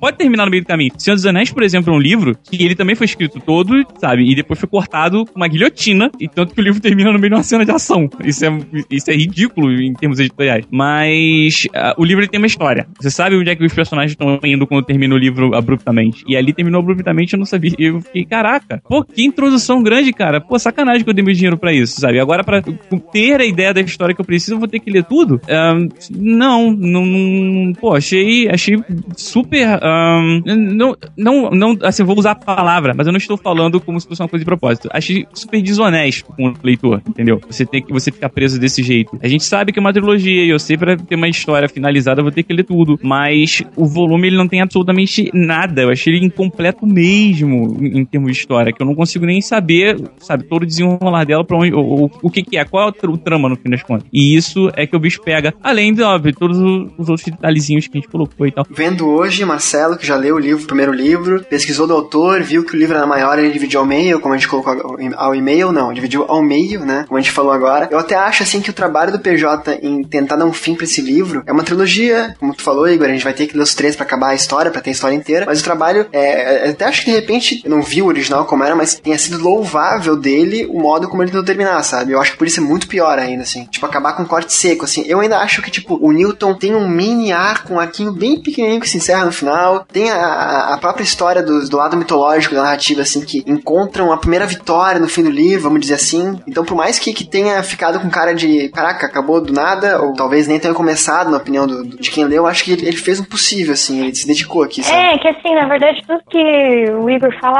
ah, talvez se podia resumir, que talvez fosse desnecessário, na verdade são pontas soltas pro segundo livro. E no segundo livro ele se encaixa muito mais, assim, aí no segundo livro você entende por que que ele mencionou que o cara era casado com a Michelle e ele conhecia a Michelle. Aí no segundo livro você vai entender. Aí ele falou X lá, no comecinho de um parágrafo de alguma coisa, no outro livro você vai entender. Então, assim, não, não teria como resumir mais a história sem ficar faltando pro, pro segundo livro, entendeu? Então eu acho bastante necessário tudo que tem no, no primeiro livro, assim, porque não, não acredito que seja só um prólogo, acredito que a história tá, tá toda com pontas soltas. É, eu acho que, mas, mas, eh, voltando agora pra fechar o assunto aqui, eu acho que é isso que o Igor vê, né? Que tem várias pontas soltas e ele não gostou e parou. E, por exemplo, nós três, a Ana, a Marcela e eu, a gente gostou e viu algum valor e tá continuando, sabe? Então, vai muito, como a gente tá falando desde o início, vai muito do leitor, vai muito do gosto de cada um, da bagagem e tal. Ah, o que eu ia falar lá atrás é, é o seguinte: ah, o cara ele perguntando quem odeia o Neil, quem ama o Neil, quem ama odiar Uhum. o quem ama odiar o Neil. Eu não amo odiar o Neil. O Neil é o cara que chega na minha mesa, eu, le- eu invento uma desculpa, levanto e vou embora. É o cara que eu não quero perto de mim. Ele não é chato, porém. Ele, ele não é irritante e interessante, sabe? Ele não é. hum, eu, eu me lembro que eu fiz uma comparação já dessa. ah, o Yorg do Prince of Thorns, que é um ser humano detestável, sabe? Horrível, é, é uma pessoa horrível, mas uma- de, com psicologia profunda, que você odeia esse cara, você às vezes para de ler, mas você quer entender esse personagem, que é um personagem interessante. Não, não, ele é um cara chato mesmo. É o cara que começa a falar, pô, matou a conversa. Então não, não amo odiar ele. É, é, é o cara que, porra, vontade de rasgar os capítulos dele, ele só leu o capítulo dos orixás, que tá muito mais interessante. É, o outro é bem mais interessante, isso ninguém discorda, acho, né? Se esse cara, se, cara, se o Neil existisse, sem sacanagem, maluco, a gente, ia, a gente ia ter caído na porrada há muito tempo. Eu, eu falei isso pra Jana começando a né? Seria o cara que ia começar, não, eu como todo mundo, aquela cara vai, eu virar, cara, vai tomar no cu, sério, ninguém te aguenta, isso é muito chato. Desculpa aí, gente, a agressão podcast amigo. Mas eu acho que isso representa muito do que ele substitui, né? Eu acho que é bem essa a personalidade dele. É, essa é a personalidade dele, isso é um problema. Não, é, é, é- esse, esse é, o, é o intuito. É o. Quando Oxalá, Oxalá, Ajalá, sei lá, Oxalá. formou a, cabe- Inxalá. a cabeça Inxalá. dele. Sei lá. Eu sei lá quem que forja a cabeça das pessoas. Forjou a cabeça dele com um pouco do Odu que ele viria a substituir, que ele estava destinado a substituir. E é bem isso. É ele ser o cara que você simplesmente não vai confiar nem um centavo. assim. Sabe que ele vai te ferrar. Pode ser, pode ser. É uma visão legal, mas irrita. Incomoda. Não é, como Mas é que é- confiança. Eu posso confiar minha conta bancária pra ele, ele só é jato. Vai, cara, aqui, ó, toma conta do meu dinheiro, só não fala comigo. eu tô brincando, tá, Marcelo? Mas eu- Não, tranquilo. Eu não daria minha conta pro. pro... E eu tô rindo, Igor, eu tô rindo.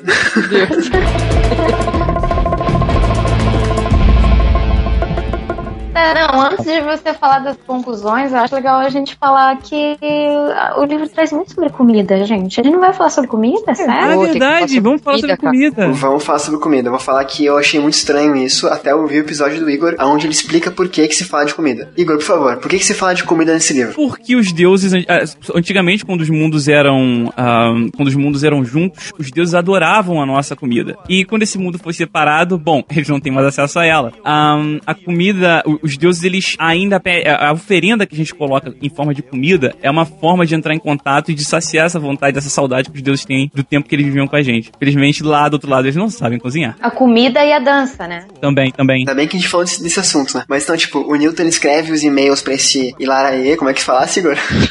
É Laroie. Não, é Laroi. Pode estar Hilari, Hilarie. É. Então, o, o Newton escreve esses e-mails pra, esse, pra, esse, pra essa pessoa, essa entidade, enfim, que, né, gente não sabe quem é, e, e pergunta, o que, que tu quer em troca dos e-mails? Daí o cara fala, ah, eu quero dicas gastronômicas, sabe? E, e pra mim isso é muito gratuito, cara, porque, tipo, eu tava no meio de uma investigação policial e tal, jornalística, sei lá, um, que fosse um caso de amor do Newton, sabe? Que eu não tô interessado em ler, mas tô lá lendo e tal, de repente, ah, se fosse você, eu iria em tal restaurante, pediria tal prato de entrada. Eu, caralho, cara, caralho, sabe? Assim, ó, por mais que tenha uma, uma razão, um motivo disso estar no livro, além do, desse início que a gente comentou de pra quem que o cara escreveu o primeiro, o primeiro e-mail, foi a coisa que mais me incomodou, cara. Toda hora, sugestões gastro- gastronômicas do nada, assim, sabe? Ah, eu fiz um prato de família que eu aprendi com sei lá quem. Ah, cara, na boa. Lembrando que isso é, um- é, um- é uma das coisas de, de construção de universo que eu falei. Por exemplo, ah, eu, eu não me lembro de onde, onde eu li isso, onde é que eu vi isso, mas. é, assim, relacionado ao livro, né? além da, da história mitológica normal. Mas eu não sei onde é que eu vi isso dentro da mitologia do livro, mas eu tive que ficar explicando esses detalhezinhos é, aqui em casa todo o tempo todo. Ah, por que, que esse cara fala tanto de comida? Eu tive, ah, não, porque assim, assim, assado. E aí, eu-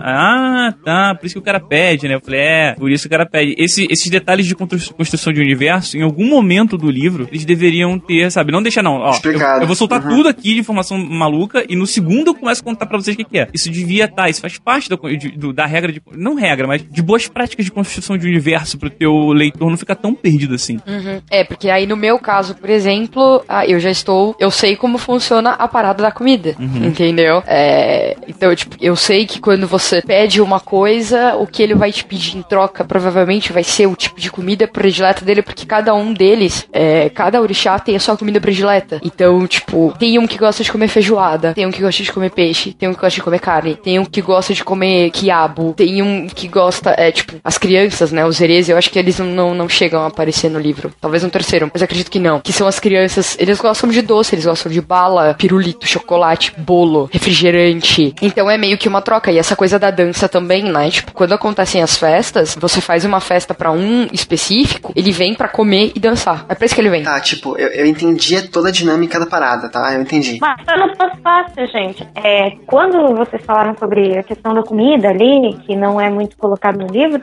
mas tem no fácil. Ele no fácil explica que os deuses é, não têm mais como consumir, porque teve o rompimento com o homem, e que eles só têm como consumir no, no corpo de um homem. Tem no fácil tudo isso. Mas, tipo, eu vou até, eu, eu vou até falar sobre o pós-fácil. Não foi o cara que escreveu, não foi o PJ que escreveu, foi um outro autor, né? É um professor de alguma coisa. Então, tipo, posso estar falando besteira, mas eu sei que não é, alguma parte final do livro quem escreve não é o PJ. Isso eu concordo com o Igor. Isso, o Reginaldo Brandi. Então, devia, isso devia estar dentro do livro de alguma forma. É, sabe? Exato, deveriam, é, expli- talvez explicando pro Neil, né? Só pra eu explicar pros ouvintes do que a gente tá falando quando a gente fala do pós-fácil, é, o pós-fácil é um professor da USP, né, autor de um livro chamado Mitologia dos Orixás. Depois que o livro já termina, ele começa a falar sobre o projeto, sobre o PJ Pereira, sobre é, o- o- o- as motivações dele pra escrever esse livro e por que é importante a gente ter livros sobre isso. E aí ele cita isso, entendeu? Não, não é nenhum epílogo, é um, um pós-fácil mesmo. Mas enfim, opiniões. Claro que é um pós-fácil mesmo. Tá escrito pós-fácil.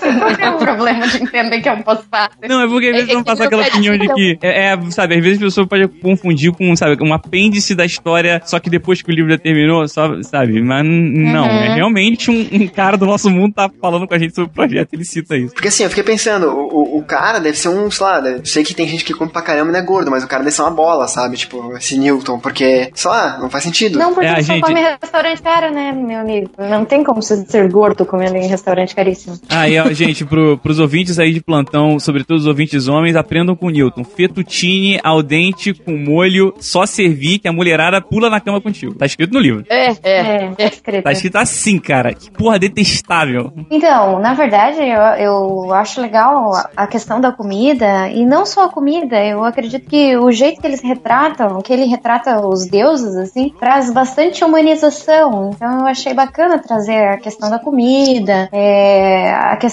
de, das brigas, das intrigas, até as coisas meio estúpidas, tipo o Oxóssi puxar uma flecha e falar, vou matar quem pegou a codorna. Foda-se quem foi que pegou a codorna. Eu achei massa essa parte. Então, é- é- eu acho isso, assim, a inconsequência, é, eu achei muito legal, muito bem representado assim, e aproxima muito o universo. Porque se o universo realmente quer dizer que ah, é, a gente está espelhado nos orixás e não existe é, orixá sem homem, então que seríamos filhos dos orixás, eu acho muito legal que tem essa representação no- no- na parte mítica, porque eles são assim mesmo, e, é, e seríamos um espelho disso tudo. De algum modo, o que ele coloca no livro não é gratuito, sabe? Eu só acho, assim, que, retomando o ponto que a gente mencionou várias vezes já, que foi talvez mal planejado, assim. Eu acho que as coisas podem ficar mais claras de cara, assim, já, sabe? Não Pra sei. ficou claro.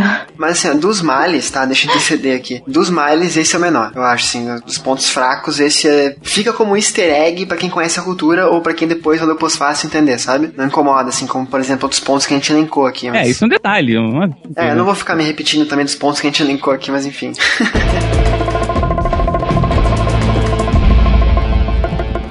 Chegou a hora então da gente dar o ponto final, né? A conclusão final do episódio, colocar os pingos nos is. Eu quero saber quem gostou do livro, quem não gostou, indica, não indica, devo seguir até o segundo livro, não devo. Vamos lá, um apanhado final do episódio sobre o livro do PJ Pereira, a trilogia de PJ Pereira, Deuses de Dois Mundos. Vou começar com as mulheres, Marcela. Eu gostei bastante do livro, gostei dos dois livros e estou ansiosa pelo terceiro. Eu indicaria, indico bastante, assim, acho bem legal. Pra mim que não conhecia nada, achei muito bacana. Tá motivada então, não vai parar de Tô, ler. meu, tô motivada. já, já consegui encontrar a senha do, do blog do Laroyer. ABC 1, 2, 3. Eu não vou contar agora.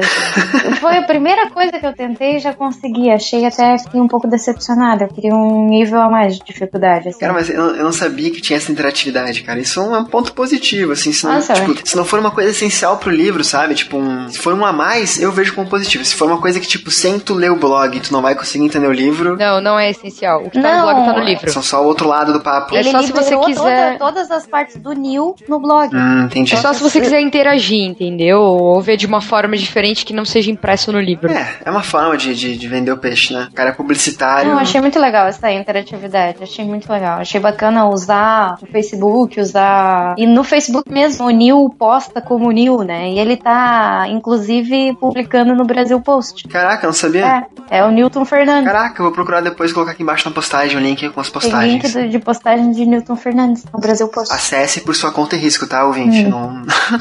Eu Já levei muito spoiler nesse episódio, não quero mais. Não, é sobre coisas do dia a dia, coisas normais, Ah, tipo, reportagens caraca. de Newton Fernandes. Pô, mas esse, esse autor, então, ele tem, nossa, oito braços, né? Não é possível. Não, quando eu vi isso, na verdade eu não tinha, não tava mais acompanhando questão de ah, o que que, que mais estão publicando que pra fugir de spoiler mesmo, né? Daí já tinha terminado o segundo livro e comecei a ficar angustiada, falei, ah, quer saber, eu vou ler qualquer coisa que der spoiler do terceiro, foda-se. Aí eu fui procurar tudo e daí vi que ele era, tava publicando, inclusive coisas que eu achei, ah, ali no Brasil Post mesmo, mas não tinha. Você nunca lê quem assinou a matéria. Aí eu vi, realmente, eu achei muito bacana, assim, achei essa, essa abstração do livro muito legal. Caraca. Mas uma, uma última pergunta, então, Marcela, pra encerrar a tua conclusão. Tu prefere o livro 1 do que o livro 2, é isso? Cara, eu acho que os dois são complementares. Não, não, não tem, assim, ah, a preferência do um e do dois. Eu acho que os dois não tem como. é, se você largou de ler no primeiro, não, a história não fechou, não terminou. É, eu vou acabar o 2 e... Ana, sua vez agora de conclusão final. Ah, eu gostei, gostei bastante do primeiro, embora eu tenha dado dado a empacada no segundo. Segundo, vou terminar de ler o segundo, vou terminar de ler o terceiro. Recomendo pra todo mundo, principalmente para as pessoas que não não conhecem nada em relação à mitologia africana e tem algum tipo de preconceito pra tentar quebrar esse preconceito e enxergar isso com outros olhos, sabe? Que não são não são demônios, não são pessoas do mal, porque infelizmente é, essa é a visão que as pessoas têm, né? Quem não tem nenhum tipo de conhecimento, nunca viu, ou não liga, não não quer nem saber, ou acha que é tudo do mal, é tudo coisa ruim. Então seria bom se as pessoas lessem, abrissem a mente e descobrissem que é um mundo enorme, cheio de coisas legais que a gente pode aprender. Igor, sua vez? Assim, é um, eu achei que esse livro ele tem uma ideia muito válida, eu acho muito interessante que precisa de mais livros que abordem esse universo. Eu acho que é uma tentativa louvável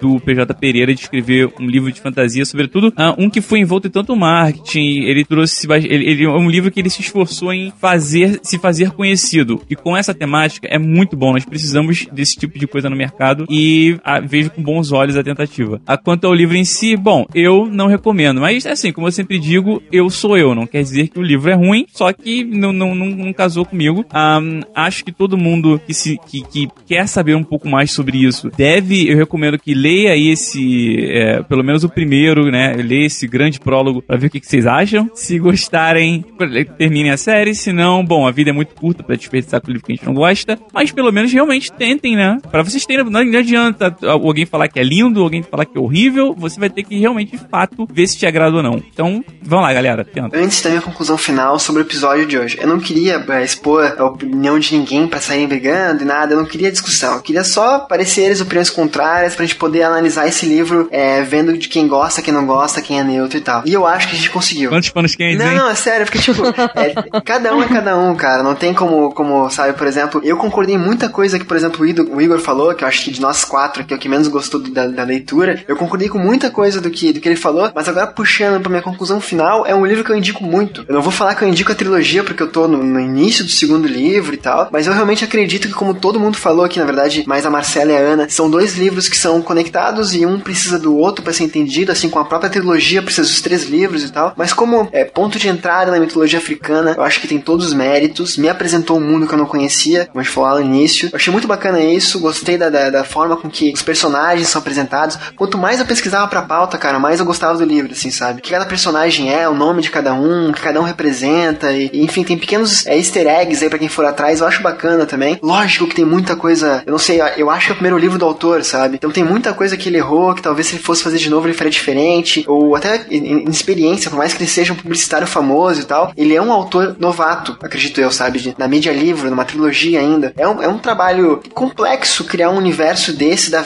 basear uma história no universo que pouca gente conhece e que tem muita coisa para ser falada, sabe? Mas, para fechar minha opinião aqui, para não me estender demais, eu indico muito o livro, de verdade, assim. Não me xingue agora, por favor. Eu sou muito fã de Percy Jackson, sempre falei isso. E esse livro, para mim, uma brincadeira de mitologia como é Percy Jackson, mas um pouco mais adulto, assim. Com, com temas mais adultos e tal. Com... Eu acho até que, que os deuses africanos são talvez mais hum, sérios, talvez, que os deuses gregos e romanos. Enfim, posso falar muita merda aqui, mas eu gostei muito de, de ler esse livro, que teve um clima legal, foi gostoso para ler, apesar de tudo que eu falei até aqui. E pelo menos, como o Igor falou, eu indico o primeiro livro pra pessoa saber do que se trata, assim, e adentrar um pouco nesse universo, sabe? Que a gente quer ou não, é, tá de norte a sul do Brasil, tem a cultura africana, o povo brasileiro é muito diversificado, e eu acho legal a gente conhecer até para quebrar preconceitos, como foi o intuito do autor escrever esse livro. Somos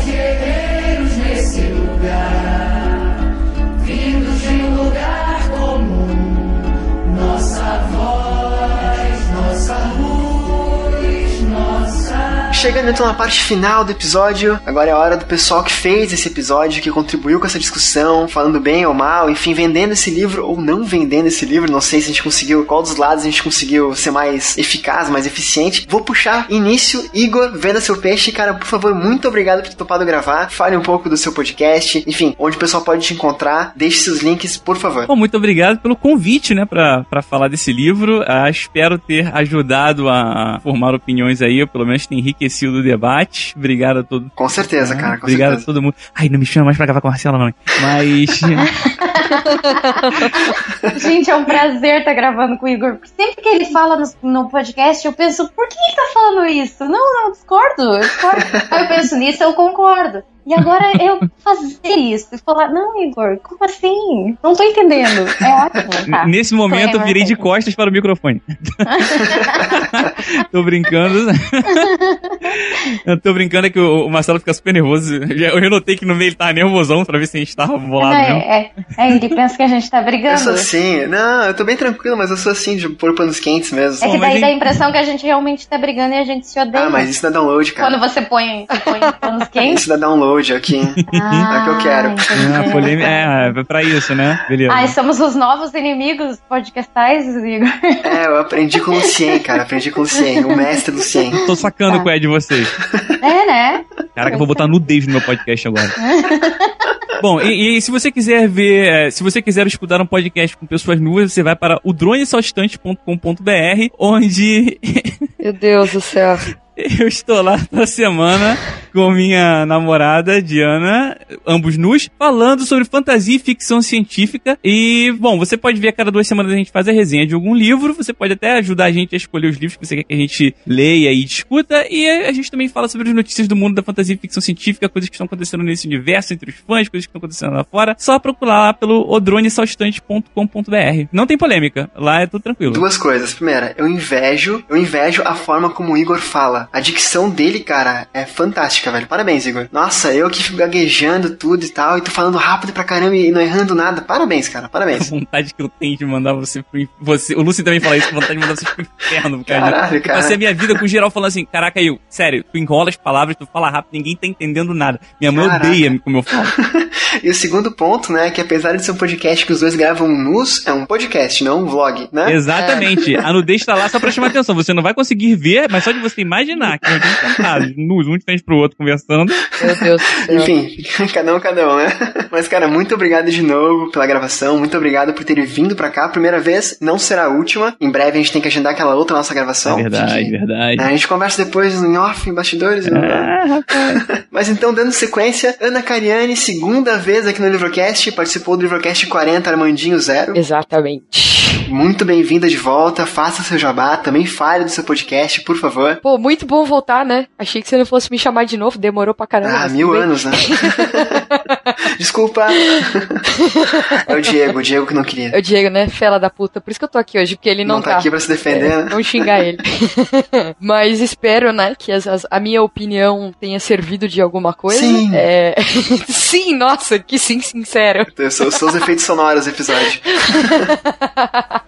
Mas então, quem quiser ouvir o meu podcast, eu tenho um podcast de fotografia chamado Papo de Fotógrafo, junto com o meu sócio Rafael Petroco. Pode encontrar lá papodefotógrafo.com.br e modéstia à parte, nós sempre estamos no destaque do iTunes, então não é difícil achar. Tá sempre na tela Ah, lá. não, é, porra. Momento monóculo, eu sou, eu sou o destaque do iTunes há um ano, blá blá blá. Pa- pagando, é, pagando é fácil, né? Quem disse que eu pago alguma coisa? Eu sou pobre pra caralho. Tô tentando ganhar dinheiro com essa merda, mas não ganho. É, mas entrou lá, papodefotógrafo.com.br, tem tudo. Tem os vídeos também que a gente faz coberturas de evento lá no YouTube, mas entrou no site, tem tudo. E se quiser falar comigo, meu Twitter pessoal é arroba anacariani com C. Links aqui embaixo na postagem. E Ana, muito obrigado não só por ter gravado aqui hoje, ter voltado pro Livrocast, mas por ter me apresentado o livro, né? Eu acho que foi tu realmente que me falou desse livro. Foi, foi. Então nada, nada mais justo.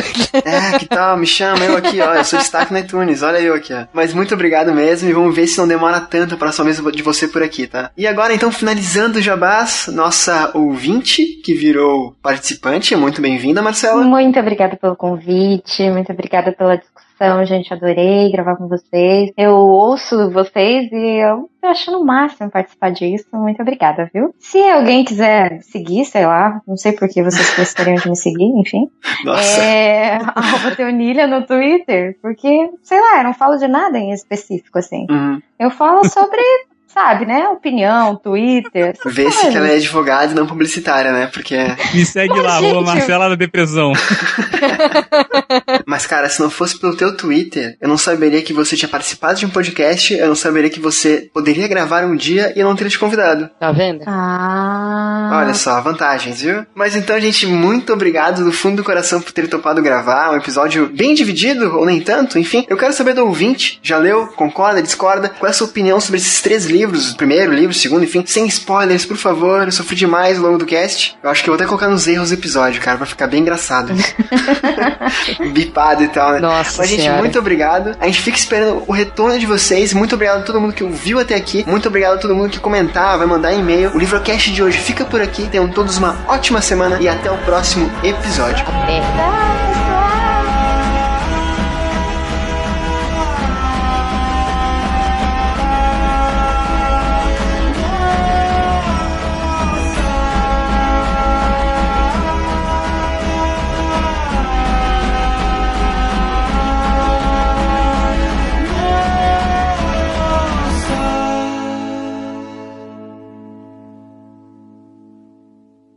Hello. Alô? Alô, alô. Certo, gente? Quem tá aí? Peraí, tu já conectou? Só eu. Pois é, os outros são... Alô, Conec- Não, tá todo mundo aqui. agora. Daí, seu Eu. Igor. Oi, Marcela. Oi, Presente. Ana. Tudo bem? Oi, pessoal, tudo bem? Gente, desculpa a demora. De última hora, meu notebook quis atualizar, eu deixei. Eu não sou muito rigoroso com isso. Sou rigoroso. Ah, eu fiquei sem bateria no telefone, eu não conseguia responder no Facebook, só quando eu conectei mesmo. Nossa, que beleza, hein? Que sorte. Foi sem querer, foi sem querer. E, bom, estão reparando que o Diego não vem hoje, né? Percebi. Pois é. Ah, Uhum. Hoje o Diego não vai gravar porque é um, esse programa, como eu falei na- no início do- da, da conversa, vai ser um tapa-buraco pra agora maio, pra junho. E, e aí ele não conseguiu ler o livro e tal. Ah, então deixa que eu gravo. O pessoal vai dar. O Igor fala bastante, vocês também vão dar bastante opinião. Obrigado pela parte metódica. É, e, e o Igor, sabe aquele teu lado polêmico do Cabuloso Cast, cara? Pode não, não, isso é uma lenda. Estamos aí, tá? Pode ficar à vontade, sinta-se em casa. Ok. Eu não sei, tipo, a, a ideia que eu tenho pra esse episódio é a seguinte, dar umas informações do autor antes, depois disso, a ideia que eu tenho é falar um pouco do, fazer, tipo, passar pro, pro leitor, pro, pro ouvinte, o, como funciona o livro, sabe? E aí depois disso, quando a gente tem, tipo, certeza que o, que o ouvinte entendeu como funciona, fica bem didático mesmo, a gente bater em cima e aí o Igor tá liberado da, da, da cela dele. Aliás, a- o que, que foi, Igor? É, é- essa fama, essa. Te incomoda? Não, não, não, não. Então, gente, aquele papo de sempre, né? Acho que ninguém aqui é novato, já gravaram pelo menos um podcast, né, Marcelo? Ah, errou a frase, quer começar de novo, fique à vontade, tá? Pode se meter na frente, não tem grilo, e se embora. Espero que vocês gostem. Se eu não gostar, eu vou boicotar e falar pra não ir pro ar. é isso aí, ó. Tira, tira minha voz, né? não cedi os direitos autorais da minha voz. Já que o Diego não veio, eu posso fazer as piadas sem graça no lugar Pode, dele. pode, fica à vontade. Pois é, eu tava afim de fazer aquela piada de entrada de ficar quieto, sabe? Do livro de silêncio. Meu Deus. Mas aí eu achei que ia ter que ficar aquele espaço muito grande. Meu e quem ia ficar Deus. constrangido seria eu, sabe? Meu Deus, cara. Então, Não tem problema, mas fica à vontade, cara, fica à vontade. Vamos substituir o Diego aí, por favor, tá? Eu achei que tem a justificativa no livro, assim, mas eu não. Ah. Eu acho que sempre que vai no final do programa. Vai, com certeza. o cara pendurando quadros. Pois é, gente, que sacanagem. Tá. Coitada, ela vai Ô, amigo. pensamento. Ô, amigo. Eu acho que justo quando acabar, a gente acabar os terceiros, os- os- acabar os terceiros é foda, né? Acabar de ler os três livros e aí a gente conversar de novo com spoilers. A gente, a gente, eu, tu e a Marcela, porque o Igor.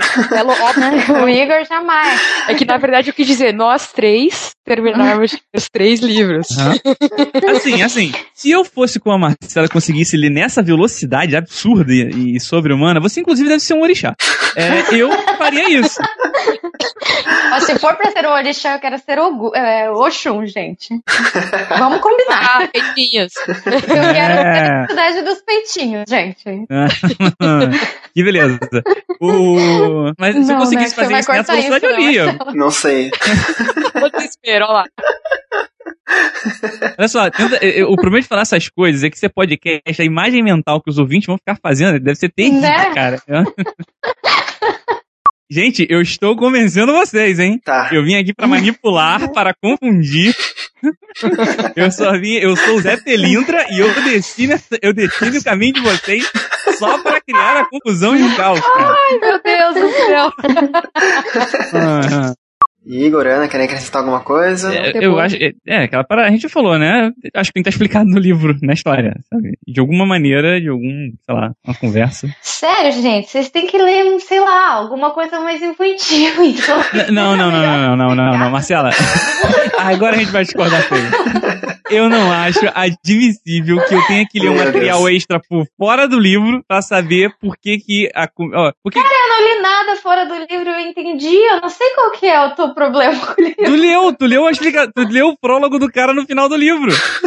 Eu li o pós-fácil, tá dentro do livro. Mas esse é o problema, tá no pós-fácil. É o professor falando do livro. Livro, cara. Pelo amor- É um folhetinho, eles te dão um, o livro te dá um monte de folhetinho de explicação falando. Sabe aquela parte da comida? Então, não sei o que. Isso é má construção de universo, cara. Imagina só, sei lá, você tem um, sei lá, um personagem faz X parada e tu fica, ué, mas por que ele faz isso? Não fala nenhum lugar. Aí quando termina, tem um professor do autor que fala, meu, meu, meu aluno é muito talentoso, não sei o que. Inclusive ele teve essa sensacional ideia de Cara, criar... assim, ó. Porra, Na verdade, na verdade, foi justamente isso que me fez descobrir.